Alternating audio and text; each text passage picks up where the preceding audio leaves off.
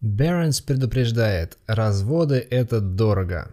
Особенно в старости, ведь нажитого добра, которое супругам предстоит делить между собой, с возрастом, hopefully, становится больше. Так что, коль уж назвались груздем, полезайте в кузов, и так, чтоб до гроба. Все как священнику обещали.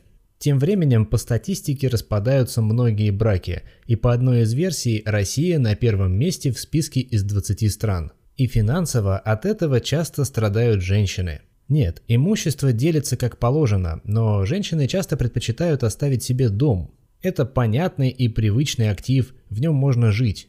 Деньгами в семье всегда занимался муж, вот и пусть занимается. А он и занимается, и живет, надо сказать, намного лучше. В итоге уровень благосостояния средней женщины после развода падает на 45%, в то время как у мужчин в среднем лишь на 21%.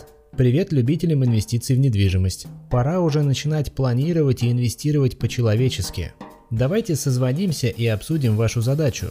Пишите мне в Facebook, в Telegram, в WhatsApp или на e-mail. Договоримся об удобном времени звонка. Все мои контакты есть на сайте будьтебогаты.рф.